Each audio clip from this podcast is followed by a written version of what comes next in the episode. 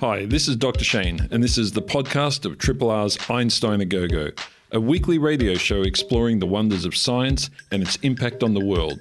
Broadcast live on Triple R from Melbourne, Australia, every Sunday.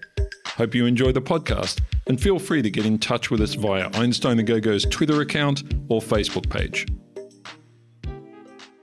Good morning, everybody. Welcome to Einstein a Go Go.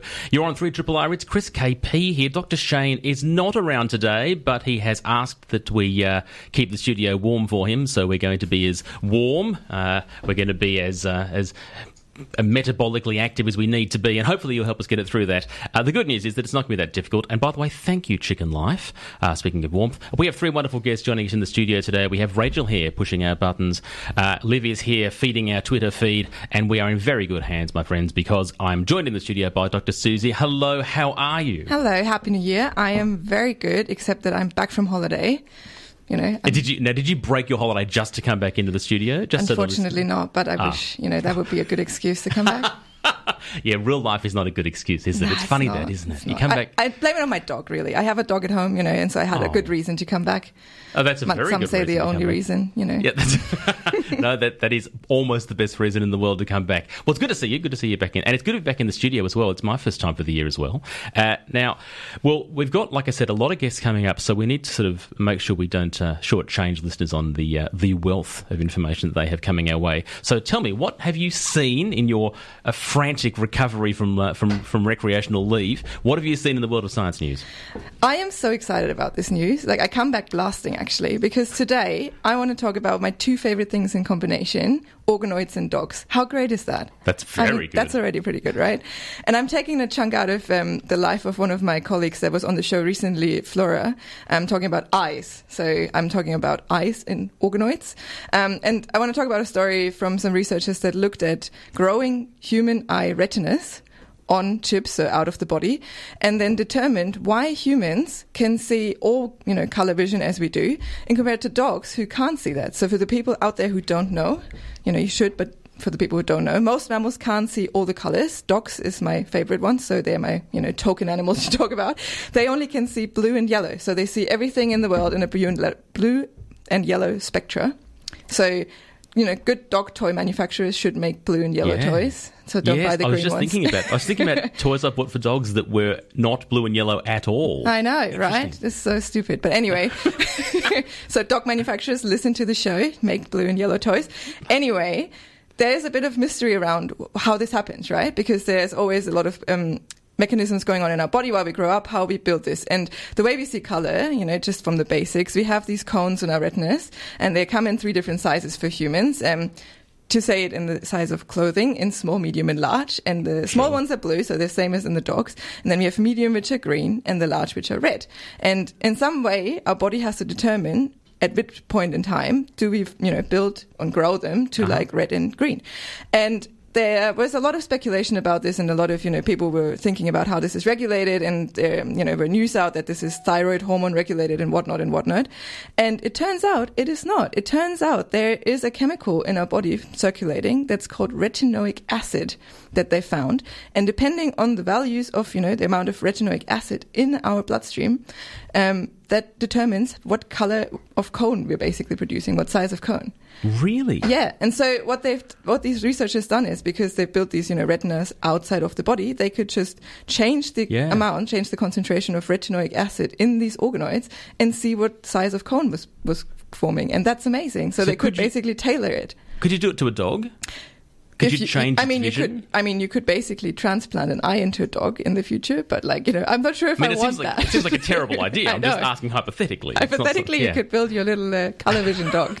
How very yeah, it's funny when I when you mentioned this the, this the, this topic, my immediate thought was I thought we knew why that happened, but I then know, of course, but it wasn't. But I had no memory of what, what the answer was. And this is super interesting, right? Because as we age, we have a lot of vision related issues. A Yeah. lot of, you know, there's a lot Yeah. of vision related diseases that come with the degradation of, d- degradation of our retina and of these cones. And also with them, you know, growing over the time that we age so we get you know shift our vision towards the red spectra and it's really interesting to see how you can you know supplement this or you know how, how to influence this to maybe preserve this or Mm. treat diseases like that. It's super fascinating. Very nice. I know, I know. Yeah, well done. I know. I just want to have the little retinoic acid. You know, this it's a it's actually a, a molecule that's um, derived from vitamin A.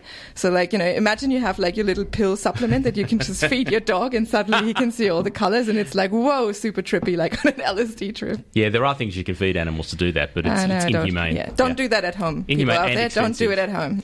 yeah, yeah. yeah. Good advice. Uh, well, look, I had um, I had a bit of uh, good and bad news at the same time, depending on where you come from. Uh, I, I have a I have a bit of a botany background, so for me it was kind of great, but also terrifying. So we need forests. Apart from anything else, we need forests because they help uh, slow and mitigate climate change. They, they absorb carbon, which is really good. Um, and of course, we've been clearing forests at an alarming rate for a very long time. So what, whatever we've got left is is important to us. So the interesting thing is that you know that's it's easy to say that, but a forest is a complex thing. yeah, they're super complex. It's yeah. There's a lot going on inside there, uh, and it turns out that um, one. And if you if you cast your mind back, and I have fond memories of midday movies, watching old Tarzan movies from the like the fifties. don't give your age away, Dr. Chris. I, I feel I feel like it's uh, it's probably not going to surprise anyone. Um, there were even old movies then though, and, and you know he would always at some point leap out of a tree, grab onto a vine, and swing through the forest. So vines. you have like- to make the sound when you say that. no, right? I don't. I really don't.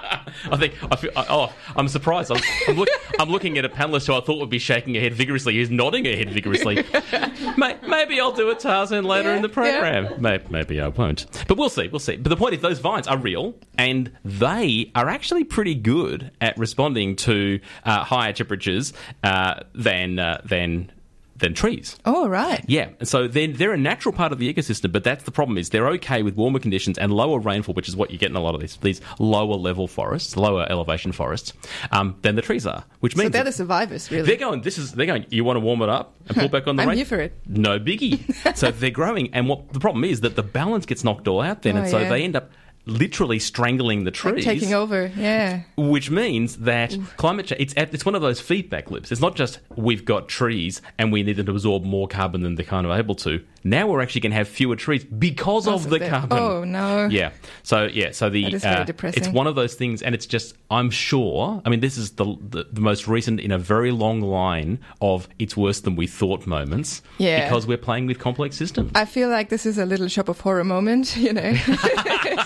oh i hadn't thought of that it just gets out of hand. I hadn't Too much thought of that. fertilizer was used. T- too much fertilizer and too much human blood Yeah. Um, yes. So uh, one more, one more reason why we need to take care of our forests uh, and why um, us being selfish is not good for anyone, including the trees. Maybe we just need more Tarzans, you know, if they like dangle more and like rip them out. But this is the thing. Maybe we do, but this is one of the things that I remember from the movies. They never broke. Though I know he could do I anything on those vines. I know. the physics of that bit. Dr. Shane, if he would be here, he would tell Physics us all about the physics of wines right now. You He know? probably would too. I think so. We should ask him about that. Um, we're going to be, have a, we're going to break from a moment, put on a track, and we're going to come back with our very first guest who's going to tell us something terribly exciting about dogs, but also about bats, and also about uh, wind. You're listening to a Triple R podcast. Discover more podcasts from Triple R exploring science, technology, food, books, social issues, politics, and more. To listen, hit up the Triple R website or your favourite podcast platform. Welcome back, everybody. You're on Einstein a Go Go. It's Chris KP here, sitting in the uh, tepid chair for uh, Dr. Shane. Uh, we're joined in the studio now by Emma Bennett, who's a senior research officer and PhD candidate from the School of Biological Sciences at Monash University. Hello, Emma. G'day, Chris. How you going? Very good, very good.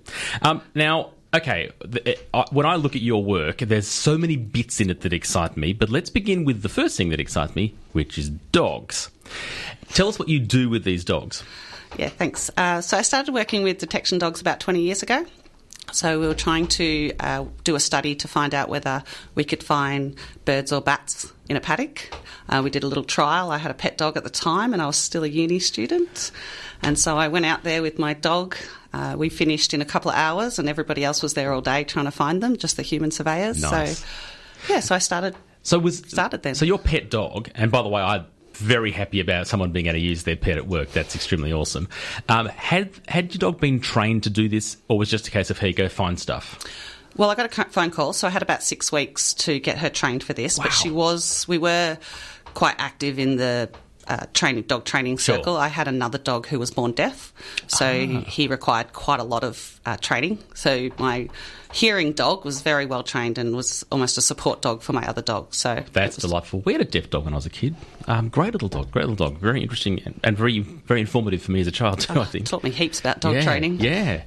Um, so, just out of interest, th- from that dog to the others, Yep. Uh, is there a particular breed we look for, or is it just something that can be brought out of any dog? No, look, probably the best dogs are the ones that get taken to the pound because they're way too naughty to be in a backyard. So, a good working dog that really Yeah. likes a ball Yeah, is okay. probably the main thing. So, they need to have enough stamina to work throughout Sure. the day.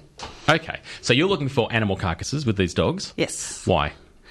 So, wind turbines, um, as wonderful as they are for climate change, they're not completely environmentally neutral. So, there is a collision element, as there is with any structure in the sky, like buildings or even roads. There is a, a collision. But because it is a clean, green, renewable energy, one of the things that this industry actually does is quantify what their impact is on the negative so that they can look at ways to mitigate or offset or, or you know, try and not have it happen at all, preferably. Is, is it just, and this is enough, but I'm interested, is it just impact? Is it literally just animals flying into wind turbines, or is there some other disturbance that they make that affects the, the ecology? No, look, primarily it is collision. Okay. Um, small microbats uh, are, are actually attracted to turbines, and we're not really sure why. It may have something to do with insect dynamics. We're not really shown there's a lot of work happening overseas to figure this out.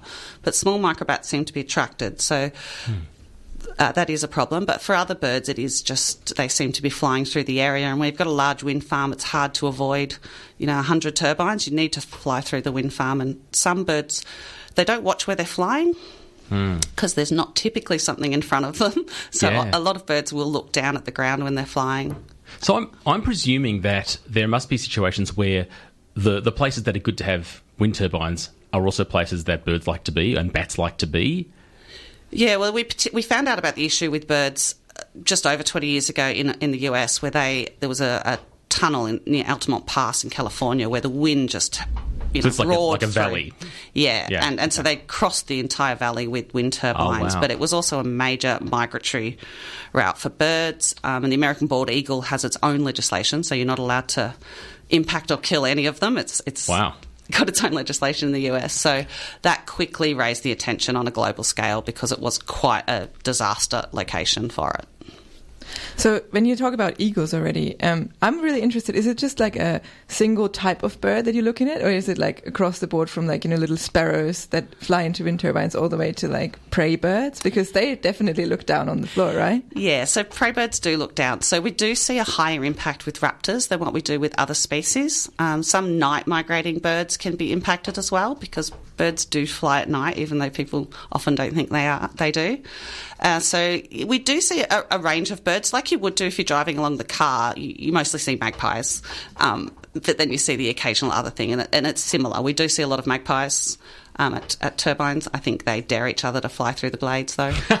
I feel like there's a lot of listeners who are happy about the magpies and being hit by Oh, I don't know. They're actually my favourite bird. I'm a big fan of the magpie too, and, and in fact, the, the way you describe that is the reason I'm a fan. I just love that attitude. Yeah. That- yeah, I think that's fantastic. Cyclists might disagree with that attitude. yeah, I, I think they're definitely young male magpies. You know, I um, I saw a cyclist the other day with you know with the uh, cable ties sticking out of the helmet everywhere, and I just thought the magpies have won. I think you saw me. That's usually me. It's like that meme where they say the most dangerous animal in Australia and they show a magpie. I agree. I love it. I think they're great. So, um, okay, so I, I guess the obvious question is I mean, this all sounds like well, almost intractable. It's like we want to have turbines, but they do really bad stuff. Is there a way of making this palatable? Can we find a reasonable balance? Yes, so there's a couple of different solutions. So we'll start with the easy solution, which is Good. with bats. So um, as I mentioned earlier, wind turbines kill bats, but they don't have to. So with small bats, particularly, they're killed at low wind speeds. Only overnight and only in summer because our bats aren't active in winter, it's too cold. So, for about four months of the year, below a wind speed of around 7 metres per second is when we see all of our bat collisions. Now, hmm. wind turbines reach maximum ca- like energy capacity at around 10 metres per second. So it's it's at that low end. So if we just change the speed at which the turbine starts spinning under the conditions that bats fly, we reduce the collisions by 50, 60, and up to 96% in some trials. So we have one wind farm that's operating under these conditions in Australia. Uh, it's very small, it's only 14 turbines. Uh, I would like to see all of our turbines operate under these conditions in Australia. I think it's a really simple Are there, are there, are there, Solution. are there, I mean, apart from, you know, obviously the, the information's there now, the, the data's there, but are there regulatory expectations on wind farms to do that kind of thing? Are there other regulations? So there's quite they do quite a lot of extensive um, pre-work where they're sort of trying to work out what bats are in the area, what bats are at risk, and then following up they do a couple of years of mortality monitoring, which is where the dogs come into it, and they spend a few years walking under the turbines, so we can quantify it with a, a degree of certainty what's being impacted and what quantity. Um, but no, a lot of the research has been done in the northern hemisphere. Hemisphere, mm-hmm. and as with everything in Australia, they're always wanting to have Australian data and Australian Yeah, research. So we're, we're trying to. We've got one published study about curtailment, which is changing the wind speed of the turbines in Australia now, and so there ha- that has been getting a lot of traction with government regulators. They're just often a little bit slow to take up some of the research. So we're working really hard to sort of change the way planning is, is issued. Well, that's because that's a big change. If, the, if there are already regulations, then you know, sure, a new one's a new thing, but at least there's a system, there's a place to put, there's a mechanism, if you like. But if you if you really haven't got that kind of um, regulatory framework already, you've got to build that. Yeah, and it, it's quite simple. So, the, like the International Finance Corporation has got this as a condition on wind farms that they're building in developing countries. So, I work in Southeast Asia, and some of those wind farms there. They're built with this curtailment strategy in place, so they hmm. don't operate when there could be a risk to bats. And then the wind farm has to prove the opposite. Say bats aren't flying at this time, so we can hmm. change those conditions. Whereas in Australia, we have it round the other way. That we sort of at full operation, and then we come in as consultants and try and say, okay, look, under these conditions, maybe we should turn them off. But that's a lot harder than having them turned off initially Yeah. and then allowing to slowly be turned back on under certain conditions. So I think we really need to reverse it in Australia, and it would be the right thing to do. Nice. Uh, That it's interesting that you should put it like that because again, I, I wonder if you if you had the quote unquote perfect wind farm that was doing exactly the, the the right regulatory approach, had all the right systems in place, would it impact on their potential earnings? So the one, the trial we did in Portland, which was only about a fifty percent um, reduction in bat mortality, it cost the company 0.09 percent of their annual revenue. Seems like a small price to pay. So it's a really small amount. And even if we're looking at, at sort of maximum operations, if it went for a long period of time, it's it'd probably be up to four percent of annual generation. Okay, yeah, that does seem really manageable. Yeah. And so my intractable problem appears to be not very seems to be tractable. Is that a word? Tractable? Yeah. Okay, we'll go with that. Yeah. And that's what the IFC is asking. They're asking people to budget in their planning. So budget for, well, you know, 5% for bats and maybe 5% for birds when you're doing your planning. And then if you only lose 2%, you feel like you're winning. Yeah, and, and it also sounds like I mean, I've, I've the number of times I've heard people complaining or being concerned about putting a new wind farm in because of some impact. Uh, it seems like it's okay. It's not. It's not an either or, and that's a yeah, good message. yeah. No, we can actually work together. And, and whilst this is a solution for bats, we have um, other solutions which are a little bit more complex for birds. Um, but certainly for our big raptors, there's a wind farm in Tasmania that has a product called IdentiFlight, and it's it's basically facial rec- recognition software that um, is scanning the sky, and when it sees a bird. It can actually determine whether it's a wedge-tailed eagle or whether it's another bird. Nice. And it can measure its flight path and look at whether it's going to be in risk and stop the turbines. This is where they get their ticket when they fly too fast, right? Yeah, if you two magpies egging each other on, it's like, yeah, we know exactly who you are and what you were doing, Nigel. Uh, yeah, wow. Uh, now, you, you let slip something before we came on air, which I thought was uh, extraordinarily courageous of you, and that was that you're close to completing your PhD. Yes. So That's I haven't actually done my PhD in wind farms and wildlife, which I Oh. should have, because I would have finished it four years ago. when- I'm in my seventh or eighth year of a part-time PhD. Oh, Okay. um, but That I'm is actu- brave. Very Yeah. brave. It's so brave, considering you know I've been a single mum most of that time with a bunch of kids. So Wow. Amazing. um, so yeah, my PhD is actually evaluating the effectiveness of detection dogs when they're looking for rare species. So that that was going to be my final question to you. When you are walking up on the stage with your floppy hat on to get your your, your PhD, are you going to have the dog with you? You've got to surely take one dog with you at least, Does the dog get a PhD and too? a floppy hat. Oh, well, there's so many dogs I've used as part of my PhD. I wouldn't want to take my personal dogs because they are they would make amazing detection dogs, but the two I've got are pet dogs now that are just ball obsessed, and you can't leave the house without throwing a ball for them. Okay. I know the feeling. Make right. the ball blue and yellow, please. Well, I'll be I'll be happy enough with the image of you getting the PhD and then running up to the dog park afterwards. I'll take that as an image that works. yeah, I mean, there, every there might be a few dogs in the audience cheering me on. There's been quite a few as part of my study. So we need dog taxes with the PhD hat on, please. Yes, I think that's yeah, we can do that. Yeah, sure. Yes, there's our request to you. All right. Thank you very much, Emma Bennett from the School of Biological Sciences at Monash, Univ- Monash University. Thank you for coming in and joining us on Einstein a Go Go. Uh, we'll be back with another guest soon. Independent Melbourne Radio 3 Triple R. Uh, we're joined by Michael Mews, a PhD student from the School of Physics at the University of Melbourne, who's going to tell us about, well, not just dark matter, but the search for dark matter and how regional Victoria has a very important part to play. Before we get there, though, Mike, welcome. G'day, Chris. It's nice to meet you. Why do we call it dark matter? Why do we call it dark matter? Uh, we can't see it. It doesn't interact with light, and based on everything we think we know about it, uh, it it has no real uh, interaction with us on any level, uh, except from some really weak interactions. And so, it's everywhere. We think, but we just can't see it at all. So there's loads of it out there. It's hard to detect, but it has an influence on the whole universe. Exactly, yeah. So we think it actually would be right in this room right now, passing through us, Oh, millions cool. of these particles that we just can't see. Um, but when we look out into space and we look at galaxies and how bright they are and how they spin, we know that there's this missing matter. There's five times the amount of stuff Yeah. out in the universe that we just can't see. Okay. Okay. So tell us about so the name of the the project you're working on, if I've got this right, uh, is Sabre, That's correct, yes. which stands for Uh, that stands for sodium iodide. That's the crystal type Mm-hmm. uh, with active background rejection. Bit of a mouthful. Uh, we love terrible acronyms in particle physics. You're not alone. That's okay. There are two. There are two things that I need to pull out of that. One is the crystal bit, but I might let's just shelve that for a second. The other thing I wanted to pull out is that, my understanding is correct, that you're working on the south version of this, and there's a twin experiment Yes. up north. Yes. So Sabre is actually two experiments. One uh, operating in, in the centre of Italy uh, under a mountain, and the one we're constructing in, in Stawell in Victoria here. And the idea is to have uh, two experiments that are pretty much identical in, in both hemispheres. Uh, and so anything that would be uh, that would be caused by seasonal effects, for example, or anything that would vary across the hemispheres, um, we'll be able to see that in our two experiments. Um, but anything sort of astrophysical uh, should be uh, unrelated, and we won't see any of that. Very nice. And why Stawell? Why Stawell? Uh, there was a there was a good search for a, a good place uh, in Australia. There was some looks looking in in, in, in Tasmania um, back when it was first being conceived. But Stawell has this great active gold mine, um, which is which is really really critical for this sort of work. Uh, so we can get a kilometre underground in there in their Oh, wow. gold mine, uh, and that's where we can set up this experiment. Um, that and that's critical for searching for dark matter. Okay, just out of interest, I'm picturing being a kilometre underground as a workplace, and I've worked in some pretty unfriendly cube farms. Let's face it. But Yeah. okay, underground is it is it hot or is it cold? it's it's hot, and Okay. everyone tells you it's hot, and you get there, and it's you're stepping off a plane in Darwin, but it's even more humid. Oh, really? And it doesn't feel right.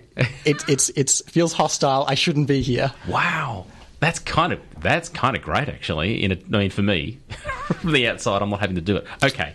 Um, the other thing I wanted to ask about is the crystal bit because I don't know how that. I mean, I, when I read Sabre in the title of, it, I'm like, okay, I understand that you've got these sodium iodide crystals, but what do they do, and why does that matter?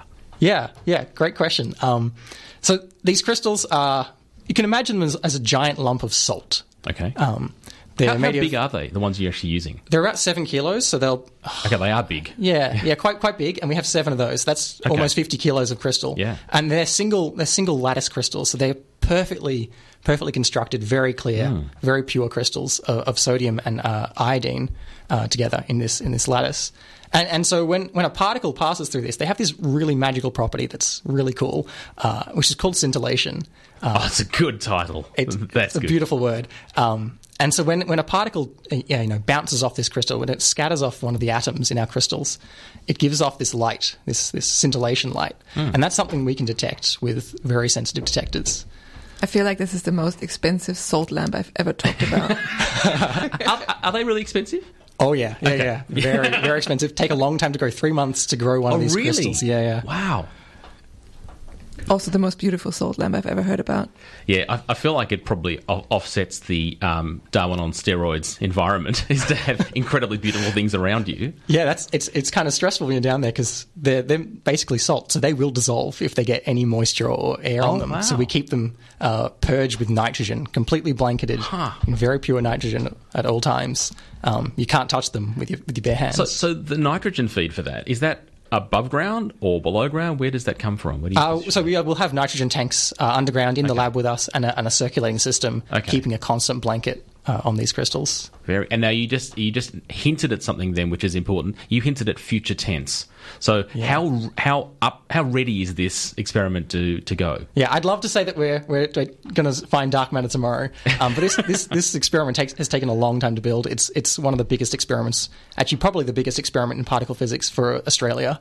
Really? Um, so this is this is really pushing uh, Australia's uh, particle physics uh, contribution. Um, and so yeah, we're we're just finally getting access to this lab lab space, which is really exciting. Um, we've been waiting for years to get down there, and we're just getting down there this year. Um, and so we're starting to build the construct, the, uh, complete the construction of this experiment over this next year. And when you're okay, so I'm kind of in my mind, I'm drawing really unwise parallels to um, to radio um, telescopes. So ap- apologies for that. But if the, uh, you detected a dark matter particle. How soon after it being there would you be able to detect it? Are we talking looking at data months down the track, or is there an immediate thing that goes bing? So that yeah, you you'll see it immediately, but you won't know it's dark matter, and so Okay. it will take you months to realize it's dark matter. Dark matter, we we think it'll interact really rarely, You know, like in each of these crystals a couple of times a day, right? Um, for like us in this room, a couple of times a day, sort of thing. Um, so whilst it's it's it's interacting, um, there's actually a bunch of other stuff that interacts with these crystals. Yeah. That makes it really hard to find this little needle in this haystack of all this extra noise of radiation um, and, and background uh, particles. And that's why we go so un- deep underground. That's to get rid of most of the, the radiation that we have up on the surface. Yes. Okay. Yeah, I was going to ask that. Um, so when let's just say when, in fact, in, in what would be both terribly exciting and anticlimactic, if on day one um, you find a dark matter particle, or on whatever day, and it's going to happen at some point, I'm sure of it. But when that happens, what what do we do with that information? Yeah. Uh, so it's not going to be day one. Um, Oh, well, not with that attitude. Yeah, it's going to take it's going to take two and a half years uh, at okay. least of cumulative data to actually conclusively say whether or not we're actually seeing dark matter. Um, and we're yeah, but if we did after those two and a half years of live data taking, and we saw that was dark matter, uh, that would be pretty earth shattering. That would be groundbreaking. This this is something we've been searching for in physics, in astrophysics and particle physics for over seventy years. Um, it's, it's a huge problem in our understanding of the universe, and and just being able to see it uh, opens the doors uh, for working out what is it, how does it come about, how do we interact with it, because we have all these great ideas, um, thousands and thousands of great ideas about what it is and how it could Yes. interact. Um, but until we actually see it, we don't we don't know. Is there just again the the when you describe where you have to be and why you're down there and and the, finding the right places? Are there good times to be looking for dark matter, or is it just like get the right place, cross your fingers, or are there good times of year or good times of day? Yeah, so that, that really touches on like what we think dark matter is like in our galaxy. So we think it's like a, this giant gaseous halo Okay. surrounding, uh, fill, oh, you know, covering the entire galaxy. We're passing through it all the time.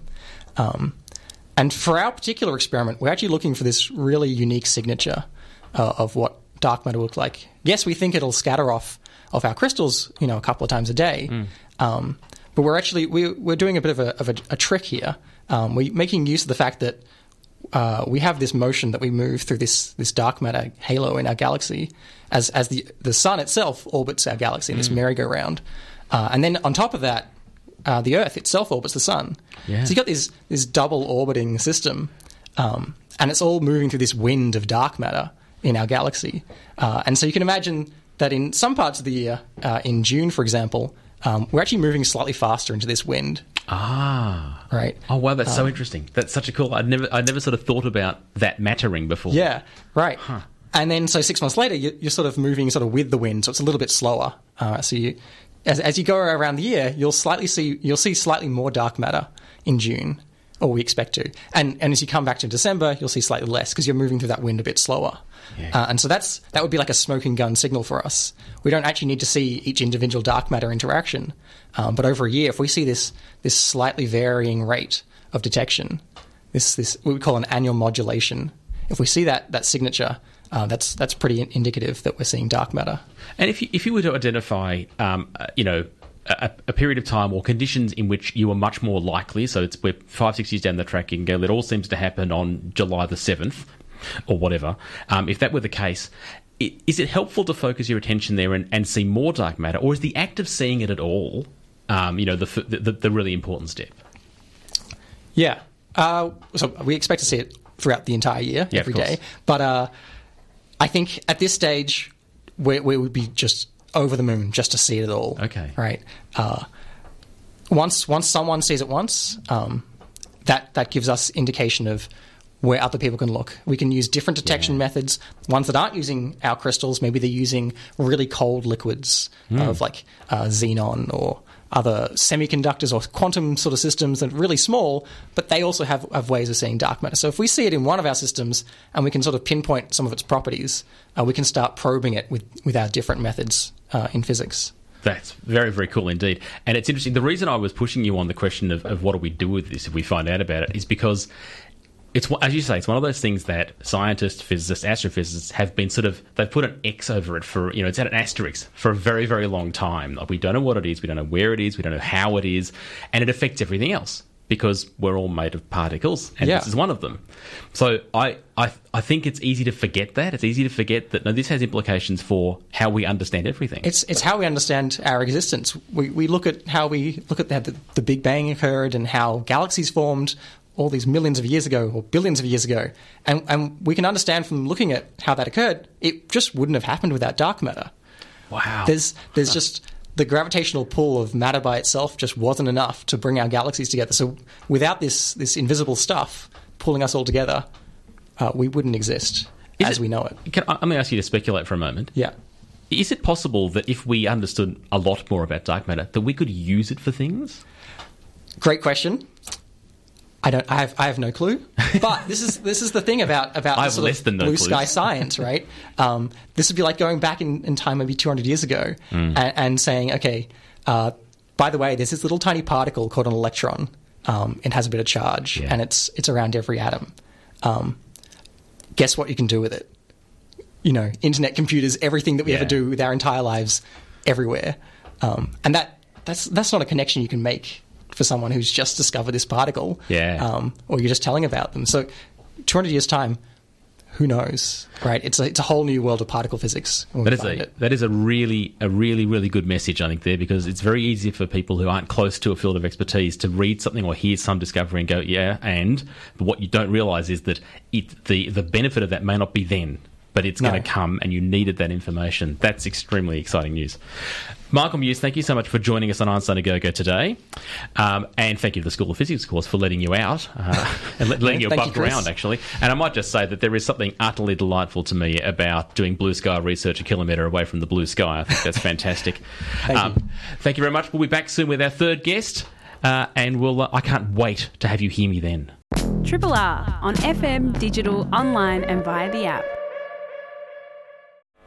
Welcome back, everybody. You're with Einstein Go Go on 3 Triple R, and we are joined in the studio today by Rebecca Russell Saunders, who is a science teacher from Wesley College. Welcome back to Einstein Go Go. Hello, welcome. Thank you. I don't know why I said welcome. Sorry. Well, because you're welcoming us to your discussion uh, and to your experience, and that's perfectly reasonable of you. I feel welcomed. Well, it's funny, you know, I just realised that you have both got something in common. You've both got back from Queensland recently. Yes. I know. Except that one of you was working, I know. one of you was wishing she was in, still on holiday uh, elsewhere. Um, it was me. It was me. I admit it. Yeah, that's okay. We would have guessed eventually. It's all right. um, so tell us, Rebecca, why were you in Queensland for Oh. work? For work, yeah, on the school holidays too. Oh, I don't know how that, I don't know how to count that. That seems like you're working overtime, but also not. No, oh, look, it was amazing. So I was up there for the Australian Space Design Competition, which I believe has been running for about, oh, I want to say 15 plus years. Okay. And so this was my first experience with it. Um, hosted by University of Queensland and took up eight students, originally a team of nine. One of our students wasn't able to come up with us. And we got to meet students from all over Australia. And there was about 12 schools. And yeah, so we were there for a weekend of intense space design. But that, but that's the well, I don't want to say culmination, but it comes after other work, right? You had to. So tell us, what is the what is the, the competition actually challenging you to do? Yeah. Well, so our students in about term three, Okay. they had to respond to a request of t- for tender, uh-huh. and they put together their bid. So they learned how to really do a bid proposal, and so they had to create a design for a settlement, and in that they had to obviously create the design using physics to overcome the elements in which humans would be exposed to whilst in space. They also had to look at human elements, how would they sustain life on that settlement? Um, so, keeping in mind that we can't necessarily just drive down to the supermarket for food whilst in space. So they had to deal with that. They also had to look at automation and they had to cost it as well. Oh, wow. And so there was a lot of zeros involved. and I think even for the boys, they were just like blown away by just how much this was going to cost. But presumably, you, they had to go through that process and be one of the best. Yeah. And and that's judged on all those things. I take it the, the logic involved, the the research that's done, the cost was was keeping costs down something they were interested in seeing. Um, interesting. That wasn't so much about the. It had to be a reasonable cost, and so that um, again, be able to create the best station at a reasonable cost of trillions and trillions of dollars. What's a reasonable cost for a, for a Got space that in station? my pocket right Yeah, I've always liked you. Um, uh, that's intriguing. So, in the however many years it's been of, of the competition, have they changed what the challenge is? Yeah, so each year they have a different challenge. This year, though, we looked at, um, for the finals, they were looking at landing on an asteroid. And they had used um, the Atlas space settlement in an earlier competition. However, there were elements of difference as far as what year we were designing in. So we were in 2059 for last weekend. I was going to ask you about that too. So that that involves a certain level of either educated extrapolation or just fantasizing. Yeah. Um, h- how do the students go about deciding what are we going to include in 2059 and what is just not a thing? Yeah. So they were given, like, I guess, an information booklet about the services and the subcontractors they had available to them and sort of where we were sort of predicting ourselves to be by 2059. Like, how are we using the moon Yep. as um, a site where we could store materials and then, you know, access from there again so that that drive to that supermarket's not quite so far away. And so they were given predictions of where we're expecting to be. We also had an opportunity to work with a range of mentors that are aeronautical engineers, Nice. um, which was just amazing. A lot of them work for defence, so what we learned about their job pretty much ended at I'm working for defence. And went, okay. Uh, however, they were able to say to the students, oh, that's great thinking, uh, but we're probably not going to be there yet by 2059. I can just see that the whole class has Armageddon as a mandatory watch, watch before this project. I, I think that's very reasonable. I, that's interesting actually because that I was going to ask if there's any scope or any forgiveness for a team just putting something in that there's no evidence for but they reckon might happen. Oh, good question. I'm not sure. I mean, most of the time, from what I could see, it was realistic. Like, Yeah. it was sort of, I guess, sort of science fiction sort of coming to actuality. But and that's, yeah, that's that's why I, I, that's why it occurs to me because when you're talking to um, to people who are experts in the field, you get that really interesting balance of I know stuff you don't know, so I can tell you how this is going to roll, but I've also got a vision Yeah. of what could happen. Yeah. and that's a really that's a very interesting place to be playing. I think I think it's a great thing for uh, for students to have that balance because it's giving them reality, Absolutely. but it's also giving them the scope to imagine. Yeah, and so they were rewarded for creativity. They wanted them to think outside of the box and sort of, I guess, where we're at and stretch it a bit. But again, like you were sort of saying, like it can't be total fantasy. We can't teleport, so that was off No. the table. I don't know. I feel like all science fiction fans have a natural, you know, step ahead already, just from you know reading books and watching the TV shows. That, that would be me. Just you know, I, I, I just want to sign up for this right now. But also, this is I mean, this is the uh, the nature of, of research at all. You you you, you do a thing, um, you achieve whatever it is, you find whatever knowledge it is, and sometimes everything gets much faster after that point. Sometimes Absolutely. it gets much slower after that point too. You kind of get stuck on a, on a point. So I guess there's a level of acceptable speculation that, I, that the students must have. Now, uh, I went I went researching this competition. Um, I'm too old oh no. by an order of magnitude almost.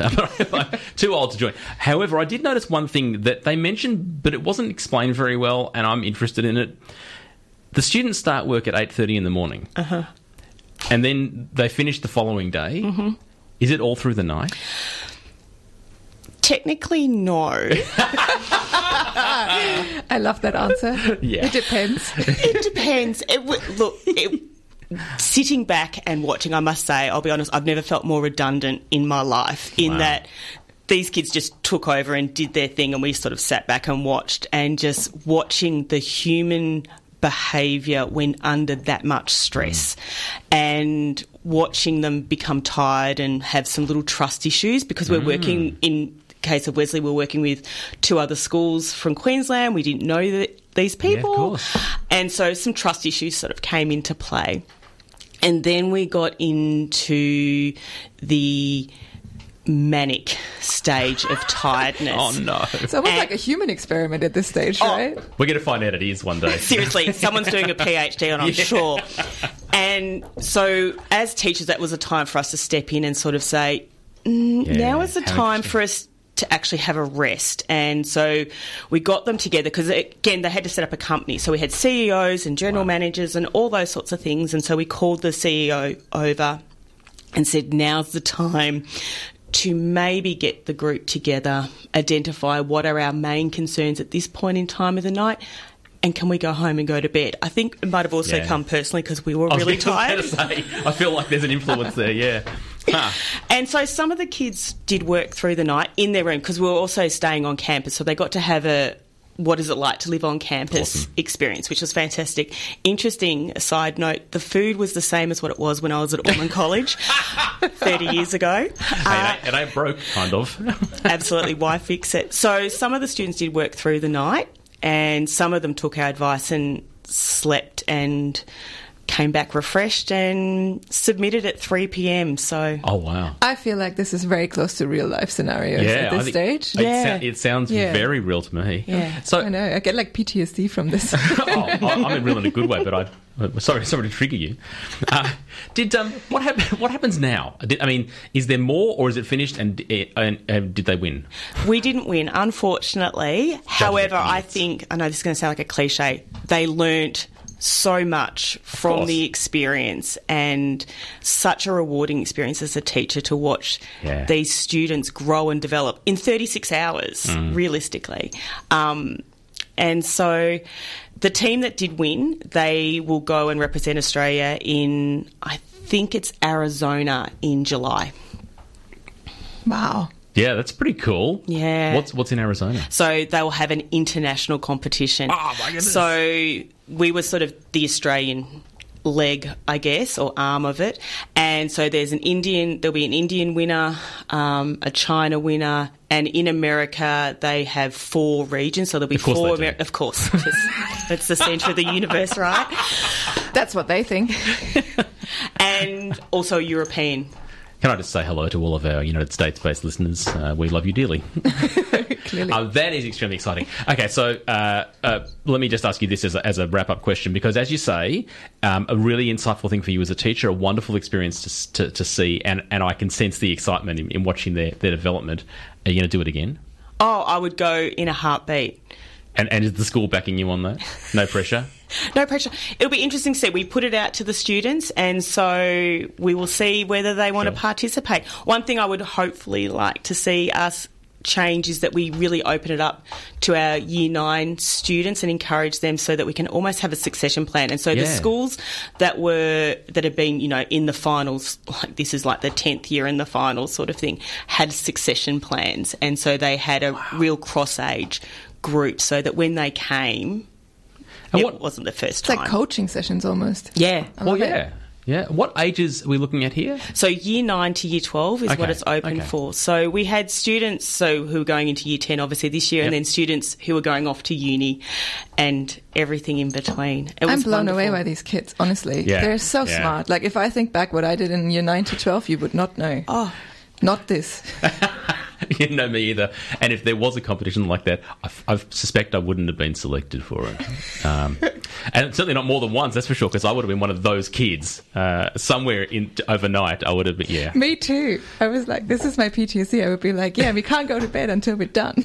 Either I would have woken up at three in the morning, realised I hadn't contributed anything, and felt bad about it. Like, I'm sure, I'm sure that would have, sure that wouldn't have with your students, but that's what I would have been like. Um, and just checking, it is the Australian Space Design Competition. Yeah. I asked that because I'm thinking if anyone else is out there with students or other teachers or other schools, you know, it sounds like it's well worth getting into. oh, go for it! I can't recommend it enough.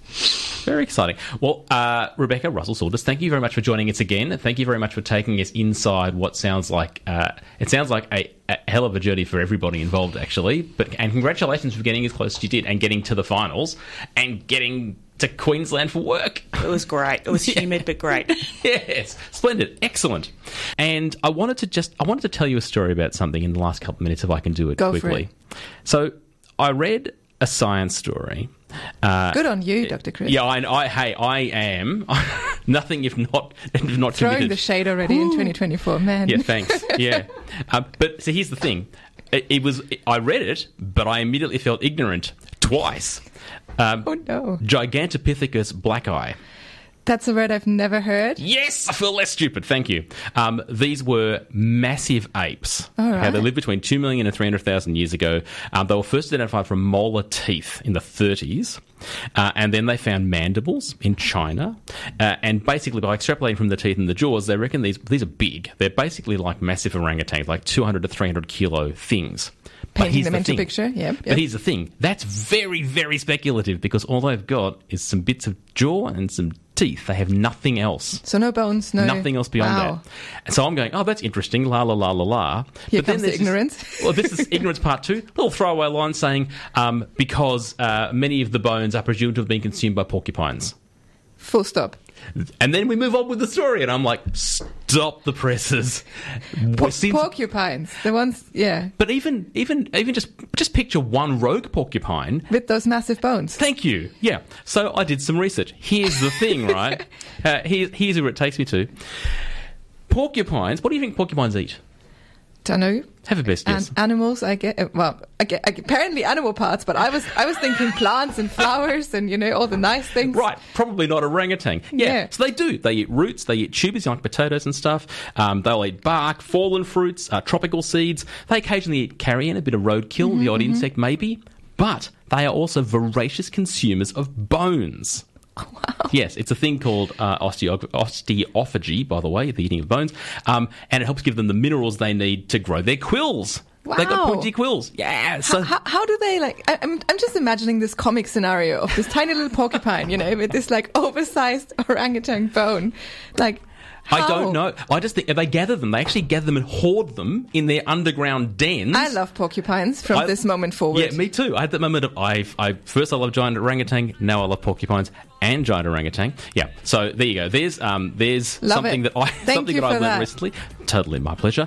Um, look, it's been Einstein a go go. Thank you all for joining us. Thank you, Dr. Susi. Thank you, Dr. Chris. Thank you, Rach, for pushing our buttons. Thank you, Liv, for pushing your phone with a speed that makes me uncomfortable, actually. You're going to be arthritic one day from pushing Twitter that, that rapidly. Um, and remember, as Dr. Shane always tells us, science is everywhere, even when Dr. Shane isn't. Bye for now.